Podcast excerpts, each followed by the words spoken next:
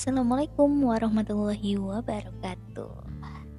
Apa kabar bun? Udah masak apa nih hari ini nih? Aku harap bunda kabarnya baik, sehat sekeluarga ya, diberkahi dan bahagia tentunya. Oke, sebelum memulai podcast ini, aku bakal memperkenalkan diri dulu deh kepada bunda-bunda semua. Kenalin, aku Ayu, ibu satu anak, ibu yang baru banget jadi ibu. Jadi masih ya, kayaknya podcast ini emang aku buat curhat sana sini, buat mencurahkan isi hati ya, yang siapa tahu aja bisa membuat bunda-bunda di luar sana yang mungkin senasib, yang mungkin juga sedang mengalami apa yang aku rasain. Kita bisa sama-sama ngobrol di sini. Kita bisa saling menguatkan dan kita tahu jadi kita tuh nggak sendiri kok. Ternyata ada banyak wanita, ada banyak bunda-bunda di luar sana yang juga merasakan hal serupa. Jadi be strong. Oke, bunda, kita bahas untuk podcast pertama kita ini, podcast perdana ya. Kita mau bahas tentang pengalaman pertama menjadi seorang ibu baru. Nah, bagi bunda-bunda pasti punya kan pengalaman pertamanya menjadi seorang ibu, baik itu bunda yang baru aja jadi ibu kayak aku, ataupun bunda yang udah pernah melahirkan 1 kali, 2 kali, 3 kali, pasti pengalamannya beda-beda ya. Yuk kita obrolin di sini yuk. Sebelum itu, kayaknya aku bagi dua dulu ya, tipe wanita yang supaya kita mudah aja mengidentifikasinya itu. Pertama adalah wanita yang benar-benar menginginkan anak setelah pernikahan mereka, benar-benar ingin langsung punya momongan gitu loh. Nah, yang kedua adalah tipe wanita yang udah ntar aja deh dulu, kita pacaran dulu aja gitu, atau ntar santai aja lah, pokoknya nggak buru-buru pengen punya momongan. Nah, bunda tipe yang mana nih? Karena kenapa saya bagi menjadi dua tipe ini? Karena ingin tahu aja gitu, apakah nanti berdasarkan kedua tipe yang beda ini, kondisi psikis para bunda setelah melahirkan juga berbeda ataukah sama aja gitu ya.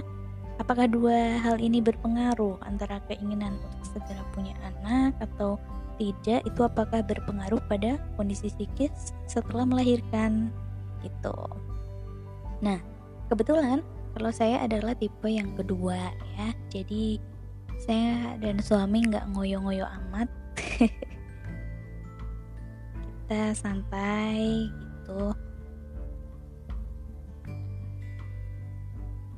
Kita santai. Jadi setelah 2,5 tahun menikah barulah dikaruniai kehamilan. Itu pun saya kaget sekali karena bayangannya gak apa ya, punya anak itu masih nanti-nantilah, masih PR banget lah itu buat kita ya.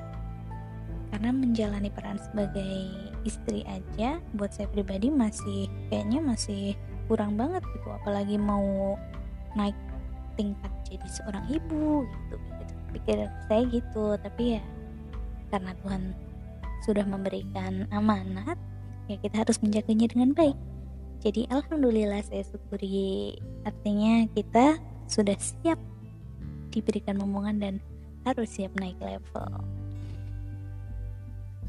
Tapi bun, yang gak aku sangka-sangka ya, ternyata kehamilan ini adalah selain surprise, juga keluhan yang aku alami itu benar-benar bikin stres banget. Dari morning sickness yang gak cuma di morning aja, tapi sepanjang hari, setiap selesai makan muntah, selesai makan muntah, sampai cuma 3 bulan cuma tepar doang, gak bisa ngapa-ngapain, cuti dari kerjaan. Untung kerjanya bisa dikerjain di rumah sih ya. Nah, gak cuma itu, hipersaliva juga, apalagi sih macam dia pokoknya, sampai yang benar-benar lemes gitu. Dan juga tekanan pada diri saya sendiri karena memang saya itu tadi belum terlalu siap, jadi agak susah menerima gitulah ya. Pokoknya kayak masih bertanya-tanya, ini emang bener hamil gitu.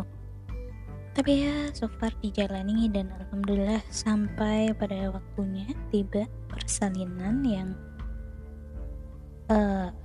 tanpa banyak drama sih ya, soalnya kehamilannya udah drama banget itu beneran. Dan persalinan secara operasi sesar akhirnya terlaksana dan alhamdulillah saya sudah menjadi ibu untuk seorang gadis kecil yang sekarang umurnya 3 bulan. Tapi rupanya ya bun, ternyata yang drama itu bukan cuma di kehamilannya, melainkan surprise sesungguhnya itu adalah ketika kita punya bayi. Benar-benar ya bun, itu wow, ini pengalaman pertama saya karena baru banget kemarin ya, jadi masih fresh banget nih diingatkan kayak gimana sih, aduh rempongnya, capeknya, segala macam.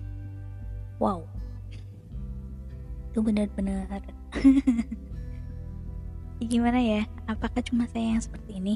Karena saya itu tadi termasuk tipe kedua, yaitu wanita yang mungkin belum siap hamil dan punya anak. Apakah bunda yang udah siap benar-benar pengen punya anak, apakah merasakan hal yang sama dengan yang saya rasakan? Benar-benar ngerasa lelah, stres, psikis, pikiran pokoknya capek banget ya. Apalagi saya emang ngurus anak saya sendiri. Biasanya di daerah saya itu kalau habis melahirkan dia dibantu sama dukun bayi, tapi saya enggak, saya urus sendiri dia karena memang saya pengennya begitu. Nah itu kali ya yang bikin tambah capek, tapi ya terlepas dari itu memang emang capek sih ya, belum lagi menahan bekas luka jahitan yang juga masih nyeri ya. Kita kan baru bisa jalan dengan normal aja kalau habis operasi sesar itu, paling enggak 2 minggu 3 minggu ya bun ya baru bisa berjalan, enggak kayak nenek-nenek gitu. Nah itu sambil mengurus bayi yang wow, 1 bulan pertama tuh ternyata hebat banget ya bun ya, saya baru aja ngalamin si ini. Ternyata bukan isapan jempol belaka kalau kita memang harus benar-benar begadang karena si dia nangis terus panjang malam. Bukan nangis sih ya, memang cuma beberapa kali bangun, tapi bangunnya lama dan itu nen terus, jadi disertai tangisan lah ya pastinya karena dia bayi, gimana lagi gitu kan. Kita benar-benar harus siap, terjaga terus gitu. Wow, itu rasanya kayak gitu sih. Kalau 1-2 hari mungkin kita nggak ngomong ya, tapi kalau selama berbulan-bulan, selama hitungannya bulan itu kayak gitu tiap malam tuh capek ya asli. Ya tapi gimana, karena jadi ibu kita harus begitu. Menjalaninya dengan begitulah. Kadang pernah nggak sih bun ngerasa pengen berhenti, lelah banget gitu rasanya, bener-bener ada di titik yang ya ampun kapan sih ini, aku pengen libur gitu sehari aja gitu, atau kalau enggak ya ampun capek banget deh nih ya, gimana sih nih anak kok nggak pernah diem, kok sehari aja gitu anteng gitu, biarin aku nonton film, baca buku dan menjalani hidup dengan tenang gitu. Kadang terlintas kayak gitu, pengen berhenti, pengen nyerah. Pernah gak sih bun kayak gitu menghadapi bayi yang masih merah kayak gitu, kayak yang ketika dia bangun kita tuh langsung kayak yang ya kok bangun sih gitu. Kalau dia tidur kita berharap udah dia jangan bangun dan bangun terus gitu maksudnya, walaupun waktunya nen gitu. Kadang udah deh capek nih mau tidur gitu, pernah nggak kayak gitu? Pasti sebagian bunda pernah ya, masa sih nggak pernah.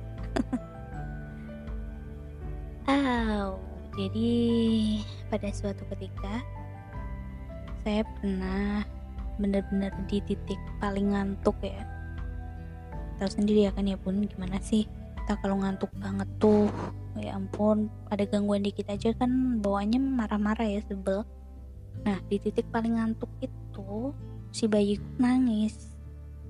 nangis, dinenin nggak mau, tetap nangis, digendong dia tetap nangis, sama aja nangis terus. Kita yang udah kayak lelah banget, capek banget, aduh, akhirnya marah sampai merantus, sampai kayak diubun-ubun gitu rasanya. Kayak ya ampun, udah sih deh, udah ngantuk banget nih, please deh jangan nangis please, sampai kayak gitu. Digendong-gendong sambil digendong, tapi tetap aja doi nangis. Dan pada waktu itu saya bener-bener kayak di luar kendali gitu, kayak apa ya, kayak yang ih banget gitu sama bocah. Dan akhirnya saya keplak itu bocah tuh agak keras. Alhasil dia makin nangis, makin menjadi. Udah deh, pasti ke simbahnya, karena aku udah benar-benar nggak tahu lagi nih, kalau aku terus-terusin aku bakal gimana nih jadinya nih bocah kalau aku sedang marah kayak gini dan terus-terusan aku tanganin. Akhirnya itu menjadi satu hal yang nggak bisa aku lupain sampai saat ini pun. Setelah itu aku ingat banget, setelah dia tidur aku ingat banget aku nggak bisa tidur sampai pagi karena mandangin dia sambil minta maaf ke dia, ciumin dia, ngecuk tangan dia berkali-kali. Aku minta maaf atas sikap aku barusan yang kayak gini, yang kok bisa sih aku sampai ngeplak anakku sendiri yang masih bayi gitu. Apa sih yang ada di pikiranku tuh, maksudnya kok bisa sih aku kayak gini tuh, aku tuh kenapa gitu. Jelas-jelas dia bayi yang memang cuma butuh digendong sama butuh minum susu, cuma itu kan yang dia mau kan sebenarnya, kalau tidak ada masalah lain loh ya. Apa sih kok bisa-bisanya aku sampai kayak gitu. Aku pandangin dia terus sampai ya ampun, ngerasa bersalah banget gitu, nyesel banget di hati. Rupanya begini jadi ibu.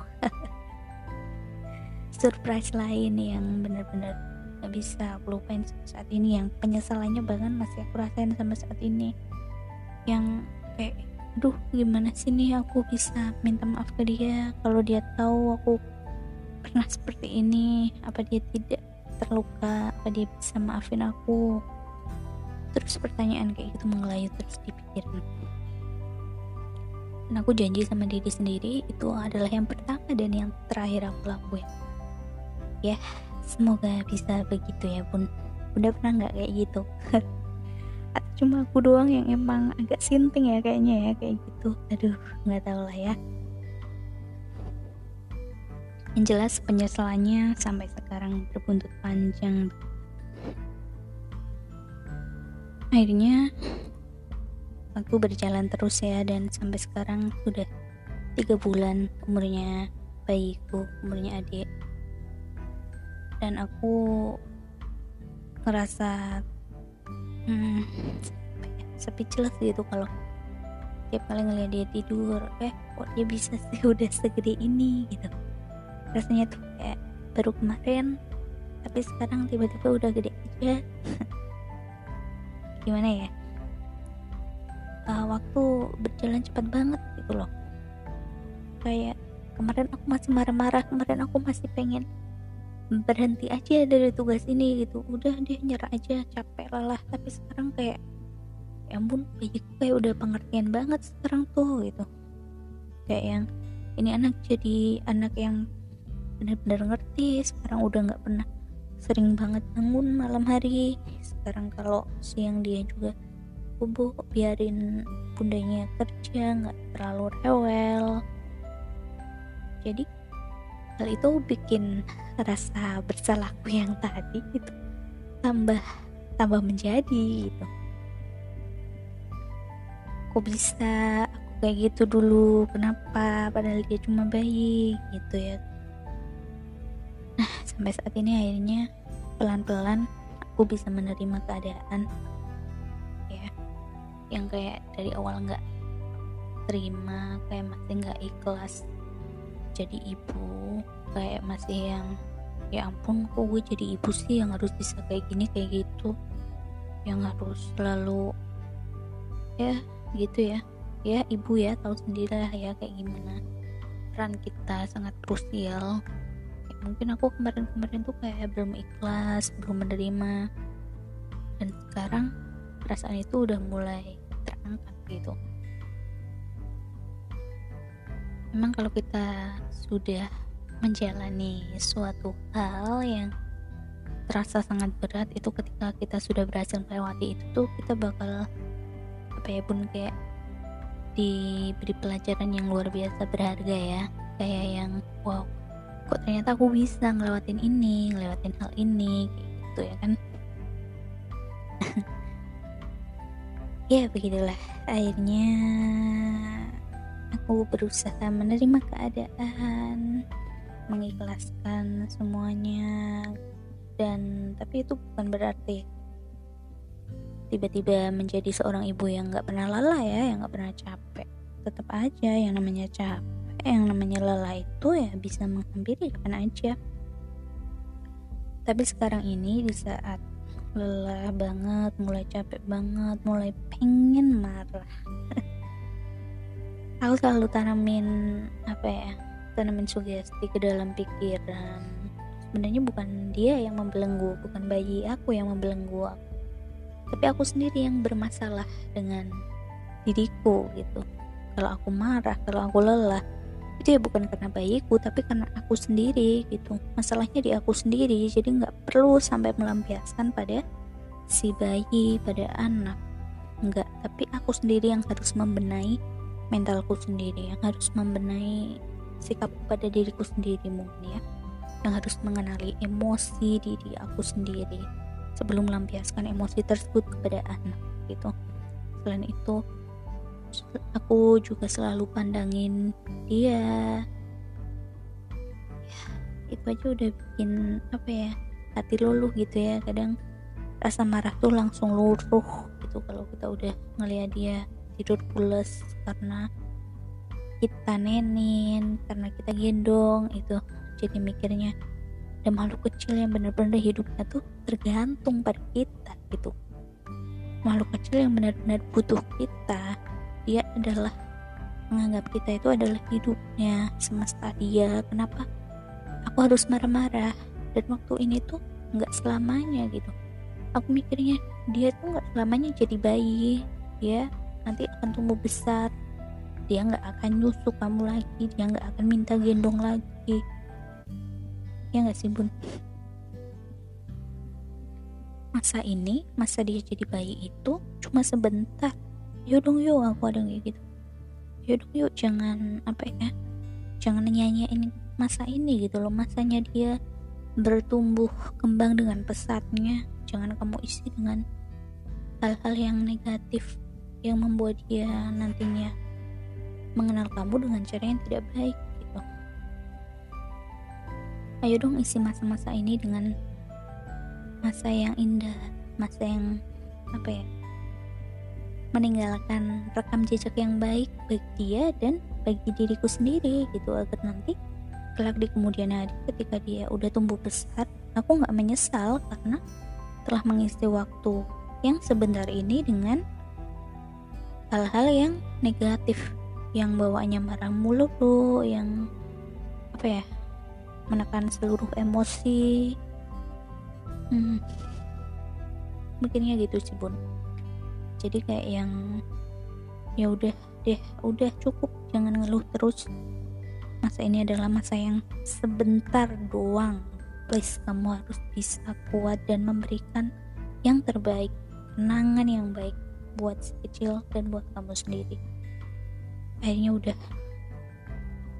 ya, aku bisa menerima semuanya dan hari-hari ini berjalan dengan lebih terkontrol karena emosiku sendiri yang udah berhasil ku kontrol, karena mungkin mentalku sendiri yang mulai membaik ya. Nah itu dia Bun. Jadi kayaknya itu aja. Udah panjang banget nih 20 menit.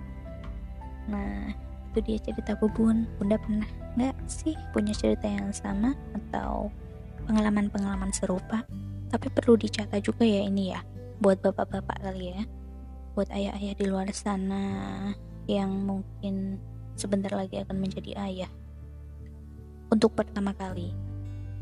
Ya, tolong banget ya, kesehatan mental istrimu itu setelah melahirkan sangat-sangat rentan. Itu kenapa ada istilah baby blues, ada istilah depresi postpartum. Itu ternyata memang benar-benar ya, emang benar-benar bisa gitu loh, ada gitu loh ya. Kalau kesehatan mental si istri enggak kamu jaga, bapak-bapak, jangan salahin dia kalau dia nangis-nangis sendiri, atau kalau anakmu ditelantarin atau diapain gitu, karena emang tekanannya tuh luar biasa, rasa capeknya tuh luar biasa lahir batin ya. Jadi bukan hanya faktor internal yang bisa membuat kita sendiri sembuh, mental kita berubah menjadi baik, yaitu faktor internal kita ya. Kita berusaha, kita sadar diri melakukan perenungan-perenungan sebagai seorang ibu, kita menerima diri kita, kita ikhlas, kita sadar betul bahwa si kecil membutuhkan kita dan masa ini cuma sebentar gitu. Ada juga faktor eksternal yang harus si istri dapatkan. Faktor eksternal itulah yang dinamakan support system keluarga, terutama dari bapak, pak, suami. Suami harus mensupport, harus pengertian dan jangan egois. Ingat ya, bikin berdua, urus berdua. Jangan limpahkan semuanya kepada istri Anda, bapak-bapak. Jika kelihatannya istri Anda udah mulai capek banget, udah mulai lelah, yuk handle gantian dong si bayinya. Kalau melek malam, ya melek bersama. Jangan si istri Anda melek, Andanya tidur nyenyak dan ngorok. Aduh, itu benar-benar sangat menyakiti hati loh, beneran loh. Baper banget ketika kita yang harus melek ngenenin si anak dan ngelihat si suami tidur dengan pulas. Itu baper banget, ampun deh. Rasanya pengen ih gitu ya bun ya, iya gak sih bun? Iya dong, yang bener banget tuh. Selain itu, ya itu dia, suami juga memang harus pengertian, harus pandai nyenang-nyenangin istri. Kasihlah duit yang banyak, uang belanja yang banyak, biar dia gak stres. Please deh ya, itu bayi, bukan bayinya sih sebenarnya masalahnya, tapi di itu dia faktor internal dan eksternalnya. Ibu yang bahagia tentu akan membuat istri rumah bahagia, membuat bayi bahagia. Pokoknya support system yang baik adalah kunci utama biar si ibu berhasil menjalani masa-masa rentan ini. Bener banget tuh bapak-bapak ya. Nah, itu doang sih kayaknya yang aku mau bagi pada segmen kali ini. Udah punya pengalaman yang sama? Yuk kita sharing ya kalau punya, ataupun buat bunda-bunda di luar sana yang juga tengah merasakan hal yang sama, ataupun akan menanti kelahiran. Bersiap-siaplah ya, intinya jangan pernah menyerah. Kayak aku, boleh merasa lelah, boleh emosi, malah emosi itu harus dikenali ya. Oh aku lelah gitu, jangan menampik, jangan denial, harus diakui. Oh aku lelah, aku emang lelah gitu. Gak apa-apa loh, istirahat sebentar tuh gak apa-apa, tapi jangan menyerah. Istirahat lalu lanjutkan tugasmu menjadi seorang ibu ya, karena wanita emang diciptakan untuk menjadi kuat ya kan bun. Udah kodratnya wanita buat menjadi ibu, dan ibu harus kuat demi si kecil yang memang hidupnya sepenuhnya tergantung pada kita. Jadi meski kita gak sempurna, kita harus menjalani masa-masa ini dengan ikhlas, dan percayalah ya, suatu saat kita pasti akan rindu kok masa-masa kayak gini. Kita akan rindu kalau dia udah besar nanti, kita akan rindu suara tangisnya, kita akan rindu semuanya ya. Jadi Yuk kita bergandengan tangan dan semangat ya bun. Sehat-sehat selalu bun. Jangan lupa patuhi protokol kesehatan. Oke, kita ketemu lagi di podcast selanjutnya ya. Terima kasih. Wassalamualaikum warahmatullahi wabarakatuh.